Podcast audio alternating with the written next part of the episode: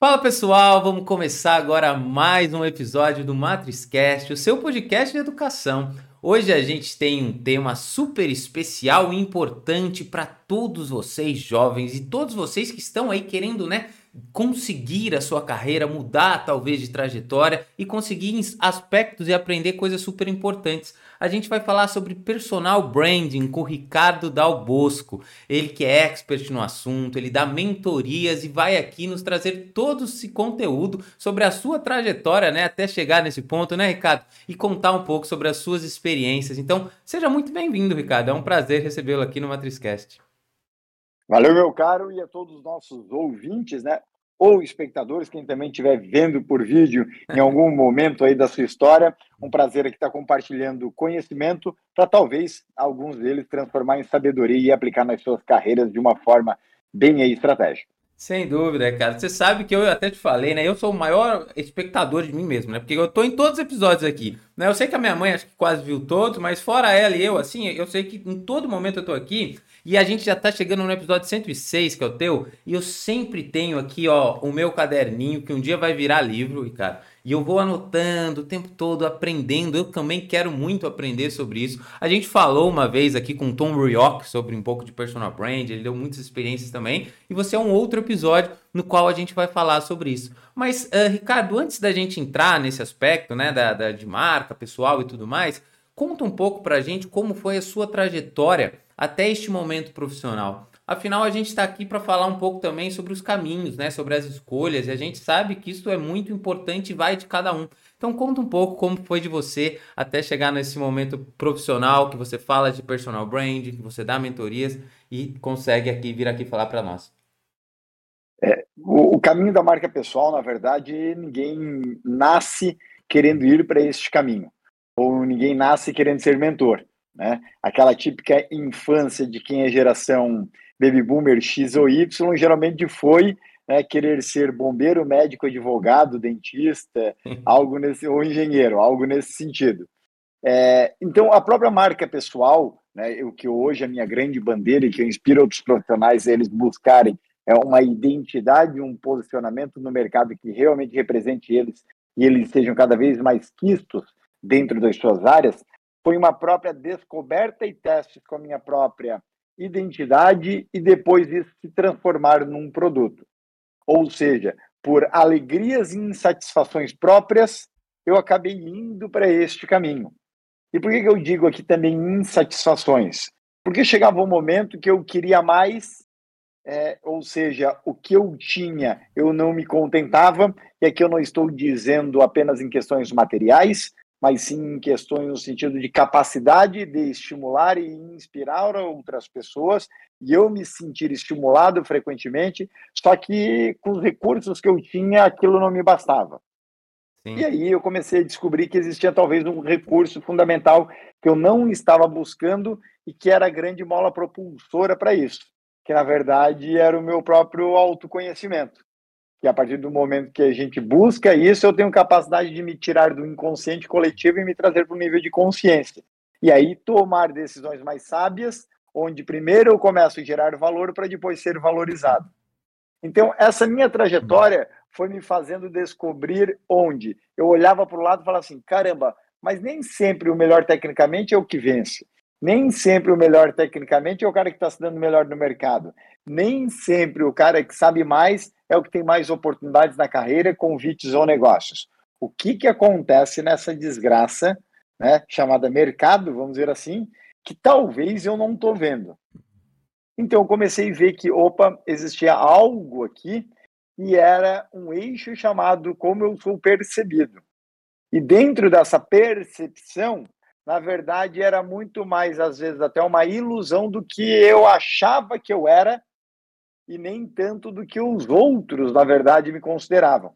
E quando eu comecei a perceber que a própria percepção é muito mais o outro lado do que o eu, e quanto mais eu aproximar este hiato, né, diminuir este espaço, esse gap, onde o que o outro me considera e como eu me avalio, e quanto mais essa identidade ela acaba aqui se aproximando entre esses dois lados, é, e mais significado, né, é, mais é, é, autenticidade, posso dizer assim, faz parte dentro dessa construção, aí eu comecei a ver que existia uma forma de começar a criar alguns métodos uhum. aqui dentro, usar alguns métodos, melhor dizendo, para talvez testar e me aproximar dessa realidade. Eu comecei a fazer isso na minha própria carreira. Eu comecei a ver de que maneira que o outro lado podia perceber que eu era tão bom no que eu fazia e que não apenas eu, né, é, é, era bom para mim mesmo, mas de que maneira que o mercado podia começar a reconhecer isso.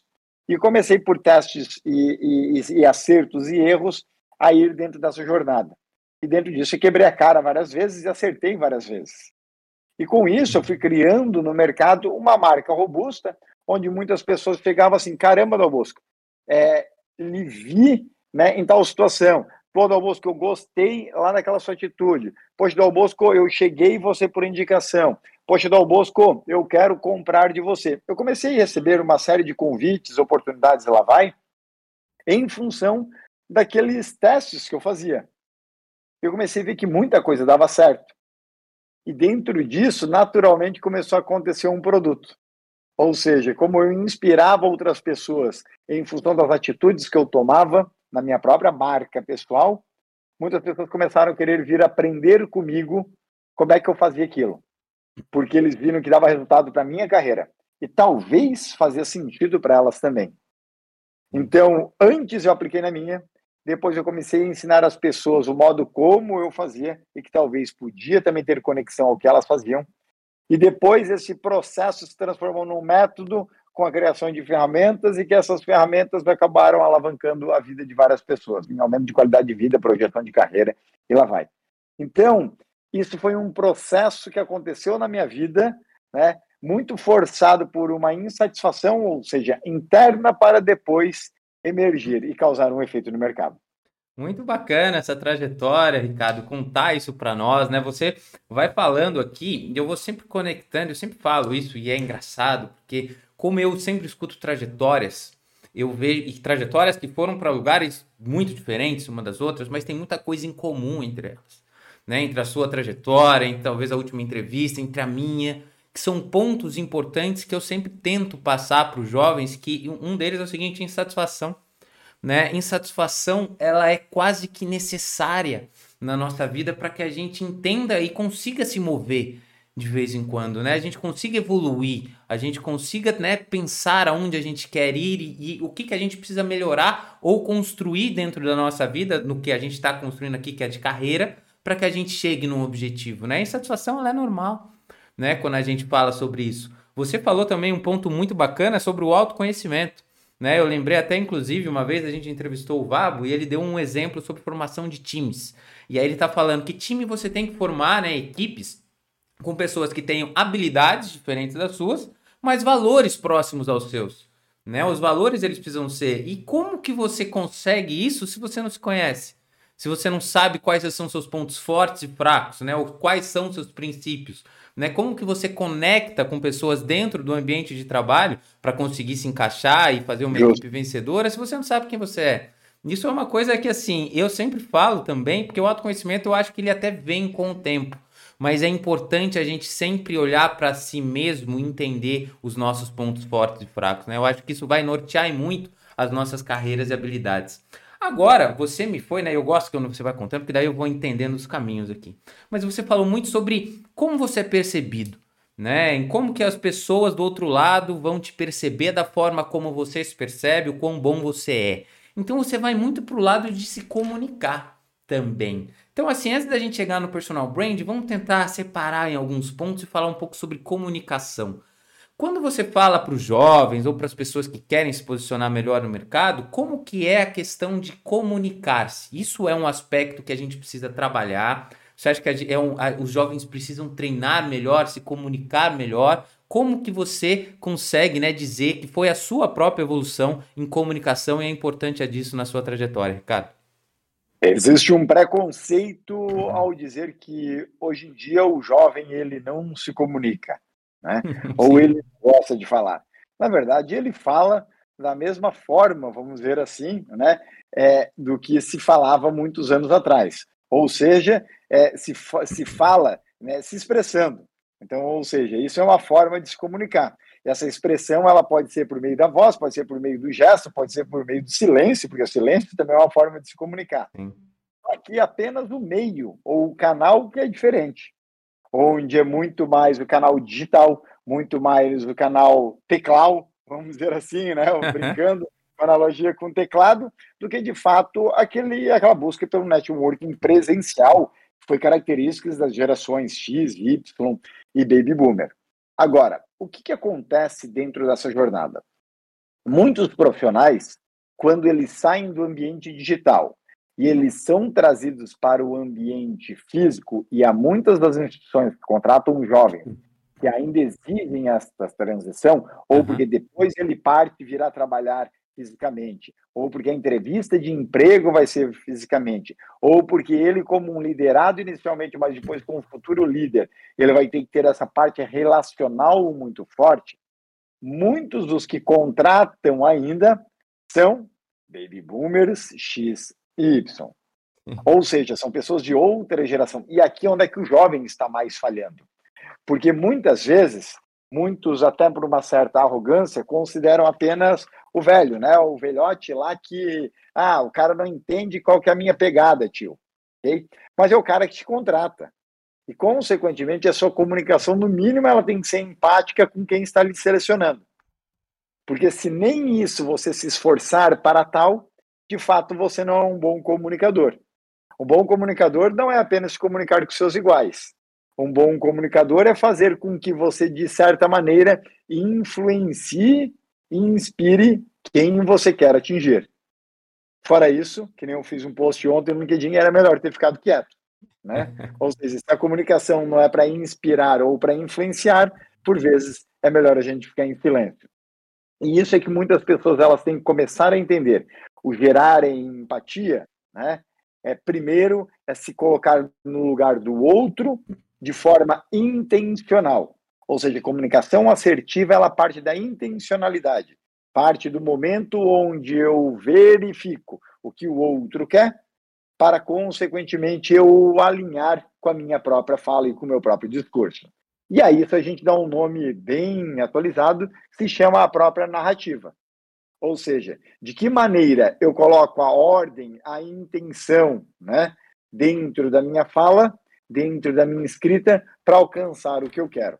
Então, se eu posso deixar uma dica para os jovens, se, é, é, é, é, sem dúvidas, identificar com quem você está falando, qual é o estilo daquela geração e o que aquele grupo considera como importante ou não. E que, por vezes, isso acaba causando uma própria disrupção no que a gente acreditava e até no que a gente é formado. Porque, por vezes, a gente não precisa ser o especialista no tipo de comunicação, a se falar com uma geração baby boomer X ou Y. Mas se alguém que estiver ali contratando, que é dessas três gerações, entender que existe uma intenção de que você quer se comunicar, se você quer atingir um objetivo, ele vai lhe dar o braço a torcer e ele tende a lhe dar a chance. O, pro, o problema é quando o outro lado que está lhe contratando, ele não entende que há essa boa vontade, ele não entende que há essa sua intenção de querer se aproximar, porque comunicação exige aqui, né, de fato, uma intenção das duas partes. E se este outro lado ver que não existe né, uma intenção de você querer se alinhar dentro de um discurso, estabelecer uma narrativa daqui para frente, aí não vai ter conexão. Muito bacana você falar sobre escutar, e eu estava colocando aqui enquanto você nos trazia né, a questão, inclusive no último episódio que a gente teve uns tempos atrás, a gente falou sobre educomunicação, que era um curso que eu nem imaginava que existia, eu não sei nem se você sabe, é educação com comunicação. E aí a Adriana, que foi a convidada, ela estava me explicando, né? Porque ela deu aula para crianças e deu aula para jovens. Eu falei, como é que é essa diferença? Ela falou, totalmente diferente, né? E são habilidades, a forma de lidar. E, e, muitas vezes, quando eu penso em comunicação, às vezes eu esqueço sobre esse que é um fator importantíssimo, né? A gente está lidando com diversas gerações, principalmente quando você traz no ponto, né, que no network não é só presencial, a gente tem as mídias sociais, né, LinkedIn, por exemplo, para falar, a gente está falando com todo mundo que está dentro daquela, daquele meio digital, né? A globalização ela aproxima muitas pessoas, né? A gente está e aqui... assim, meu caro, e, e, olha só que interessante até. Hoje à noite eu palestro num evento. É, eu acabei de chegar do Japão E aí, de hoje, já, hoje à noite, já palestro num, num evento que eu vou falar a respeito disso. Porque é, se a gente pegar 20 anos é, para trás, o, a questão era o problema a gente ter informação. Então, ou seja, eu tinha que ir para uma universidade ou para um colégio, ou contactar um professor para ter a teoria. Porque se não fosse com ele ou com ela, onde é que eu poderia buscar em informação? Em milhares de livros que eu teria que ler na biblioteca do colégio, da faculdade, ou então recorrer à Barça. Sim. Eram as alternativas que a gente tinha. Né? Uhum. Gente não tinha muito para obter informação, para talvez depois eu conseguir ir para a prática. Olha só o quanto era longe o uhum. fazer, né, o aplicar no mercado. Hoje, se a gente pegar o jovem, vamos pegar aqui geração Z e geração alfa, né? Informação não é o problema que eles têm na geração deles. Não. Eles têm acesso, né, com dois, três cliques, a, e eu, como eu costumo dizer, e falei a respeito disso também na minha palestra no Japão, é, seja alguém de classe C, B ou A, a gente tem um nível de informação igual. Sim. Porque essas três gerações estão com o celular na mão. Então, todo mundo que tem acesso às redes sociais, ao Google, se você quer buscar agora MIT, Harvard Business Review, ou se você quer buscar é, um site de fofocas, aí é uma escolha sua. Mas a chance de encontrar informação nós temos iguais. Agora, aqui vem a outra questão. A partir do momento que eu tenho informação, poxa, agora eu quero então que alguém não me venha com teoria, porque isso eu posso ir por conta própria. O que antes era muito difícil, né? Então eu quero saber o quê? Quem me ensina a cocriar, quem me ensina a aprender, quem me ensina de fato a praticar, quem me ensina a experimentar com a vida do outro para talvez eu aplicar na minha.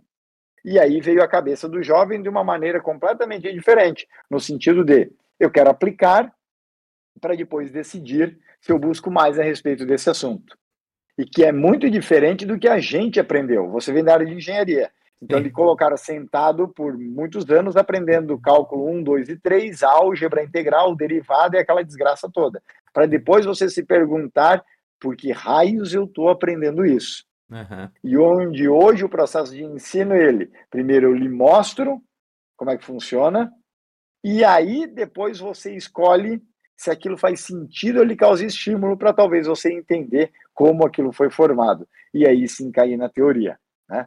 Então, acho que é assim que vai se manter nos próximos anos, né? a educomunicação, eu acredito que vai se buscar um equilíbrio entre a praticidade e a própria teoria. Né? Porque agora a gente está no outro extremo. Eu não quero a teoria e quero apenas a prática. E a gente vê o ensino de muitos jovens assim. É o que, vem é um de hoje problema. em dia. Uhum. Né?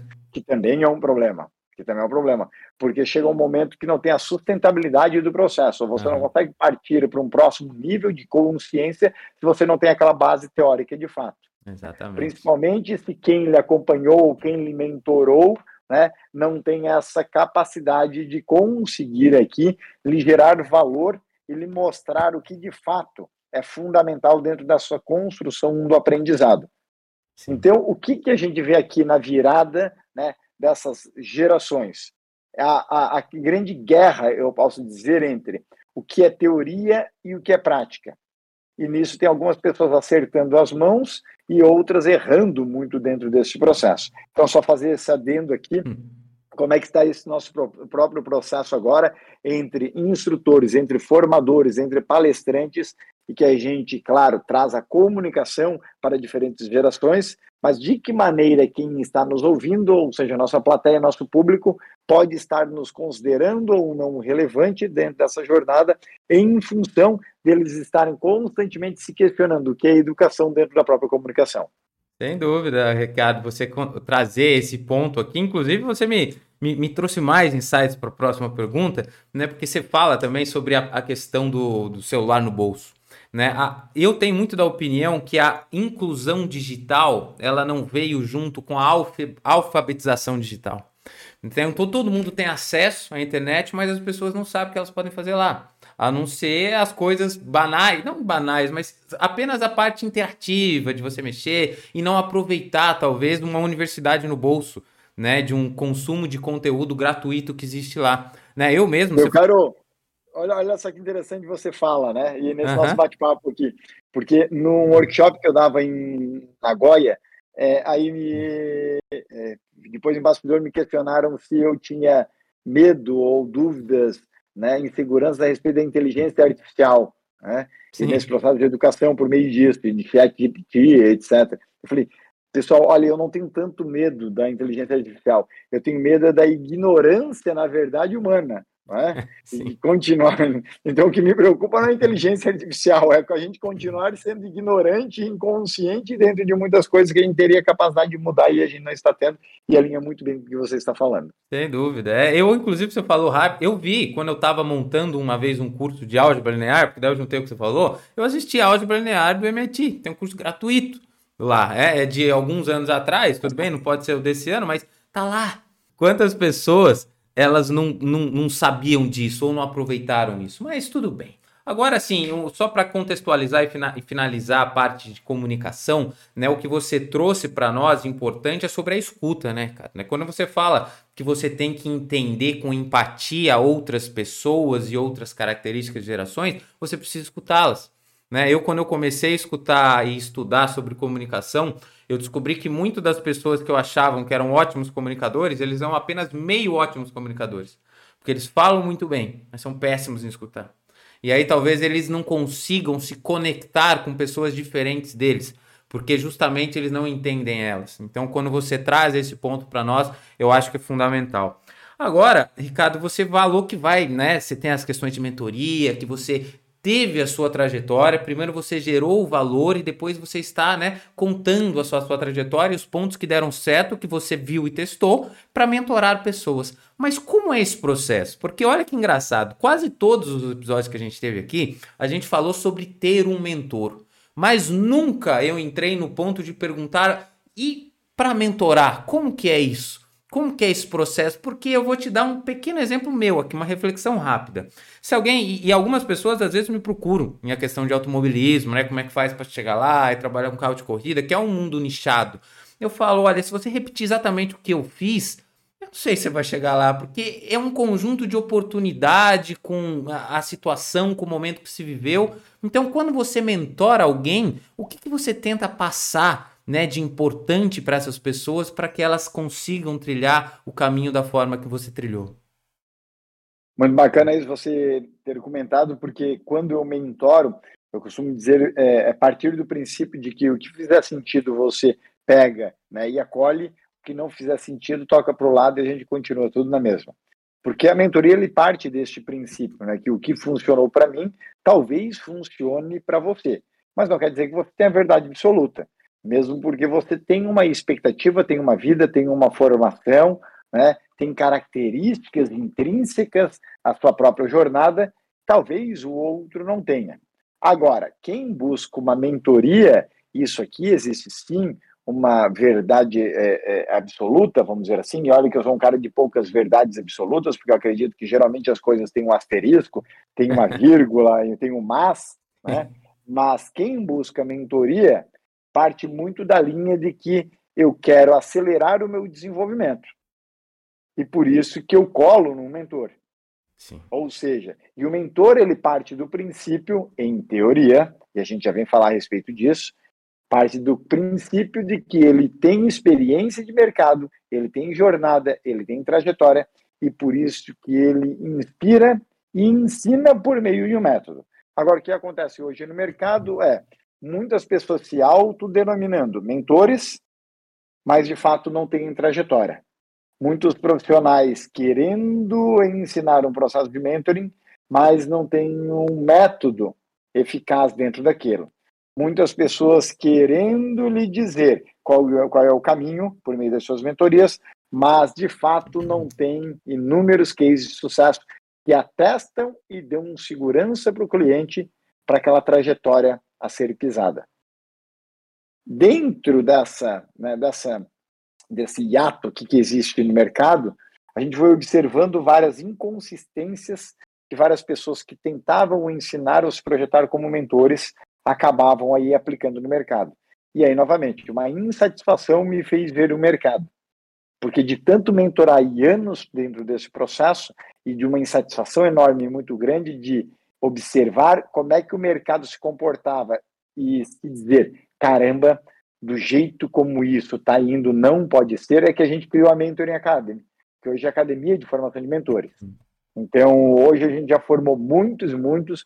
Se não for a academia que mais formou mentores no Brasil, olha, deve ser, é, pelo menos, no mínimo, é uma das que é referência né, na formação de, de, de mentores, onde muitos profissionais, sejam empresas, queriam formar mentores internos. Então, o RH é, é, acabava nos contactando porque queria formar as lideranças internas.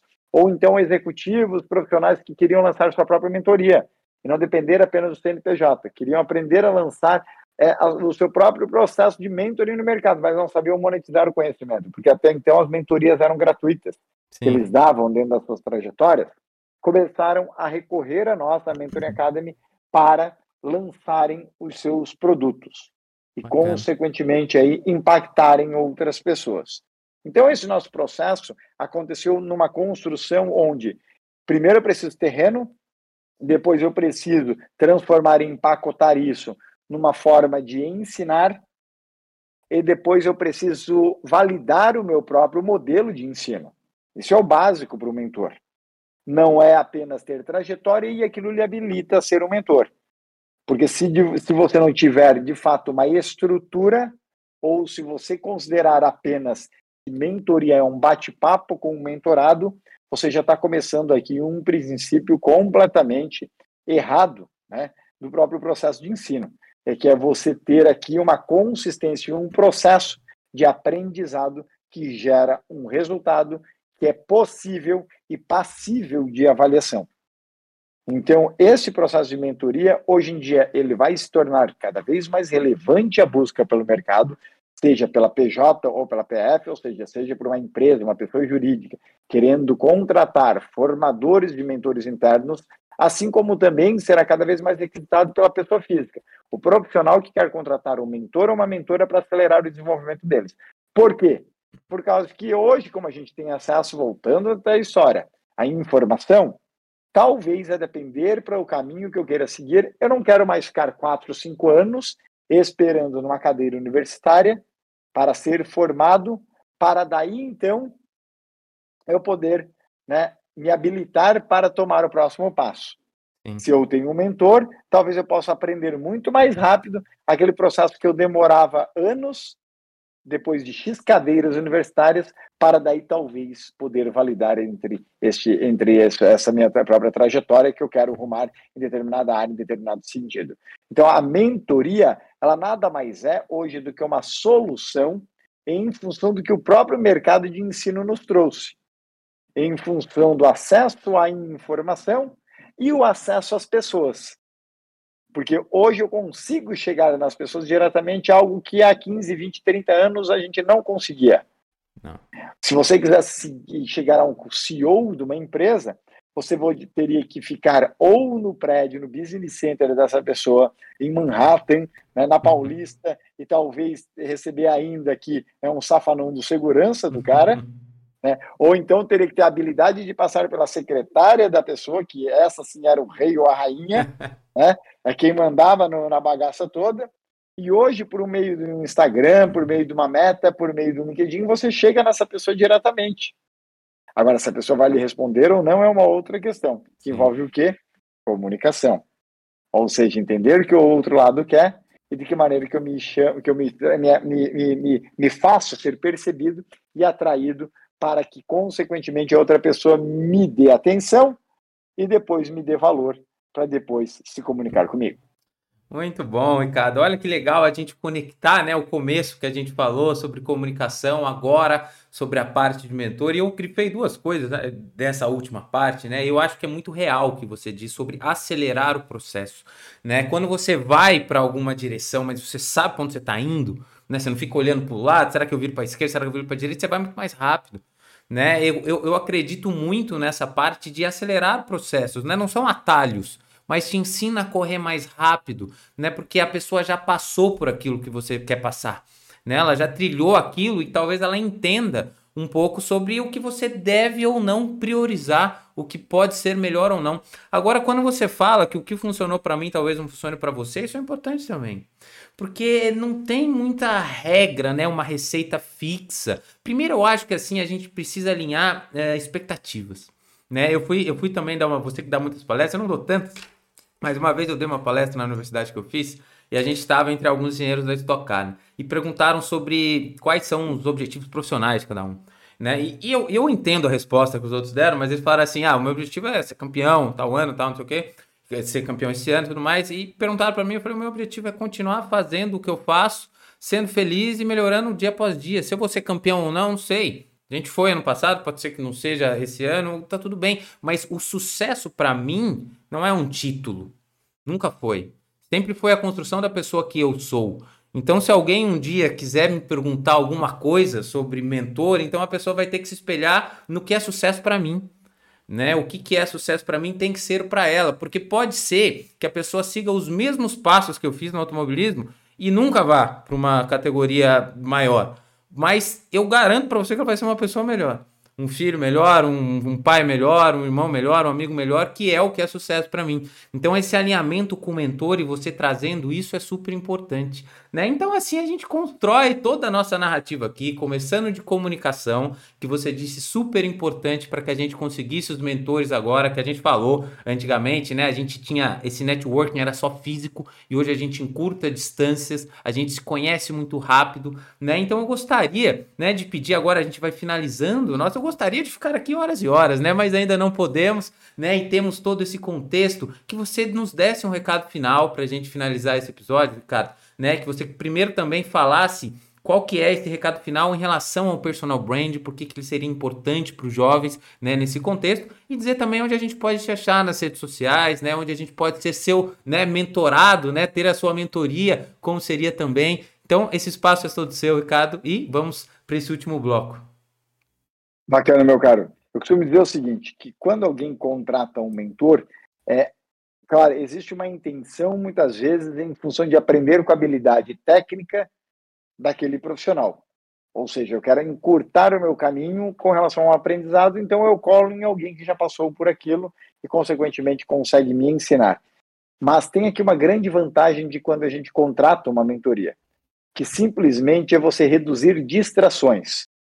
Porque como o mentor ele é um sniper, né? ele é um franco atirador, ele vai diretamente no objetivo, ele simplesmente consegue fazer é, reduzir aí a sua entropia, ou seja, a forma como você estava lidando para alcançar aquilo que você tanto almeja. Quando você procura uma mentoria, ele lhe ensina o processo passo a passo para alcançar o que você quer. E isso significa que estou, de uma certa maneira, sendo minimalista.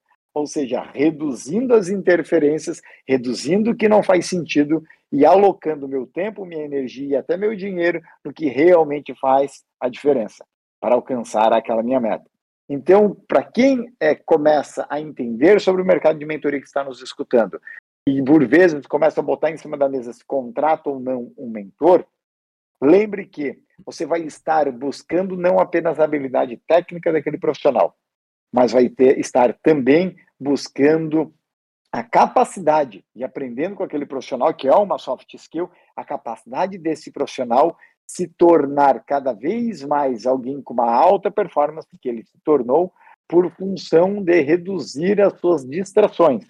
E que muitas vezes um mentorado é isso que ele precisa. Ele quer fazer muita coisa uhum. e acaba não terminando nada. É. Ele tem muita iniciativa e pouca acabativa. O que um mentor de sucesso ele tem é entrega, ou seja, ele tem resultado. Então, um grande aprendizado que o menti, que é a expressão internacional que a gente usa né, para mentorados e mentoradas, é que nem no coaching existe o coachee, no mentoring no mundo existe o menti, né, que termina com dois Es no final, né? Então, ou seja, se é algo que o menti ele pode sim buscar no outro lado, além de uma habilidade técnica, é a própria visão, da habilidade comportamental. Ou seja, ver como é que aquele outro lado ele lida com as situações na sua vida para de fato alcançar os seus objetivos. E quando você começa a perceber esses dois eixos aqui, né, as habilidades técnicas e habilidades comportamentais são necessárias no meu mercado para eu começar de fato aqui a ser relevante, opa, eu começo a ver que o processo de mentoring tem aqui uma base fundamental que eu preciso para minha vida. Agora, nada adianta você construir esses dois pilares se você não tiver um terceiro chamado marca pessoal, que nada mais é do que como é que eu vou ser percebido. Eu vou se transformar, eu vou me transformar numa marca memorável, impactante, uma marca marcante no mercado de trabalho. Quantas pessoas conhecemos que têm uma habilidade técnica fenomenal, uma habilidade comportamental também extraordinária, mas não são percebidos como a solução para um desafio ou um problema que o seu potencial cliente quer. Então, se eu posso deixar aqui uma mensagem final para os jovens, seria: trabalhe também esse seu terceiro eixo, ou seja, a sua própria marca pessoal, para você ser identificado no mercado em função de um posicionamento que você venha a ter. Consequentemente, você passa a ser respeitado, admirado e conquista uma reputação que vai fazer com que você tenha a capacidade de ser visto como autoridade moral dentro da sua área. Muito legal. Falaram sobre marca pessoal e juntar. E sabe que eu nunca ninguém tinha trazido esses três pontos dessa forma? E por isso que eu sei. Ó, ó como é que ficou aqui o finalzinho, Ricardo. Já estou, eu não sei, pior que sabe que eu falei que isso aqui ia virar um livro, cara? Só que agora tem tanta folha, eu nem sei como é que eu vou fazer isso para virar um livro. Vou ter que parar o podcast por um ano, talvez, para escrever o livro ou vir para a inteligência artificial ver se ela me ajuda. Mas nunca ninguém tinha trazido essa forma, porque às vezes a pessoa tem muito claro as hard skills, né? As suas habilidades técnicas, é uma pessoa que se comunica muito bem, mas e aí, cadê a sua marca? Como é que você comunica isso para os outros? né? Como é que você Exatamente. se expõe numa rede social e tudo mais. E, e, eu acho isso muito bacana, né? Eu sou um cara que, além de. Eu gosto de tecnologia muito, gosto muito de, de ser um cara. Né, de, de falar de, sobre pessoas, né, sobre ser uma pessoa boa e gosto muito de esporte, né, você vê que tem uma bicicleta para quem tá vendo o vídeo atrás, eu gosto de correr, tô treinando para 100 km, né, fazer um Ironman, então assim, eu gosto de, de mostrar que eu sou um cara assim, eu gosto de mostrar que eu sou um cara disciplinado, que eu sou um cara que tenta todo dia, que evoluo. E é muito disso do que eu aprendi aqui hoje também, que estou vendo que faz sentido, e sobre as questões de marca pessoal, que eu acho que é super importante também. Então, Ricardo, Muitíssimo obrigado. Vamos chegando ao fim aqui do nosso podcast super importante com você. Eu vou deixar aqui, né, na descrição desse episódio para as pessoas te encontrarem no LinkedIn, se de repente quiserem te mandar uma mensagem, conhecer um pouco mais sobre a mentoria, sobre como falar com você. Então aqui vou deixar o seu LinkedIn aqui e eu tenho só muito obrigado a te dizer, muito gratificante. Foi uma verdadeira aula para mim, né? Uma mentoria aí de, um, de um, alguns minutinhos aqui super importante para que a gente consiga também impactar outros jovens que estão aí na busca da sua trajetória profissional e pessoas que estão aí tentando migrar de carreira para conseguir também seus objetivos. Então, muito obrigado, Ricardo. Muito obrigado a todos que aqui nos escutaram. Não se esqueça de compartilhar e seguir o nosso MatrizCast para que a gente consiga sempre impactar mais e mais pessoas. Então, muito obrigado. Pode falar, Ricardo. Quem quiser me seguir aí, qualquer rede social, procura por Ricardo Dalbosco, seja no Insta, no TikTok, no YouTube, no LinkedIn. Ricardo Dalbosco vai me encontrar de qualquer maneira. E, inclusive, já fica aqui a dica, né? O maior blog hoje no Brasil, é, com centenas de conteúdos a respeito de personal branding e estratégias de marca pessoal para carreiras de sucesso, é o meu blog, que é o ricardalbosco.com. Então é super fácil. Bota lá ricardalbosco.com, tem centenas de conteúdos e vai ser um grande prazer eu receber mensagem em frente dizendo o seguinte: Dalbosco, tu tem o teu podcast né, no MatrizCast e vai ser um prazer aí a gente compartilhar um pouco mais de conhecimento com vocês. E meu caro, ó, eu nunca estive na Stock Car no Brasil e um dia eu vou ter o prazer aí de estar lá e, e, e talvez me encontrar aí, ou até ir para lá com um convite seu, ou, ou ver como é que funciona aquilo. Que bacana, parabéns aí pela sua trajetória. Sem dúvida, sim, vai sim. Agora vamos ter que marcar aí para você conhecer a gente lá. E olha, todos os links aqui que o Ricardo falou vai estar aqui na descrição desse episódio. Então, muitíssimo obrigado. Obrigado, Ricardo. Até a próxima. Obrigado, pessoal. Valeu.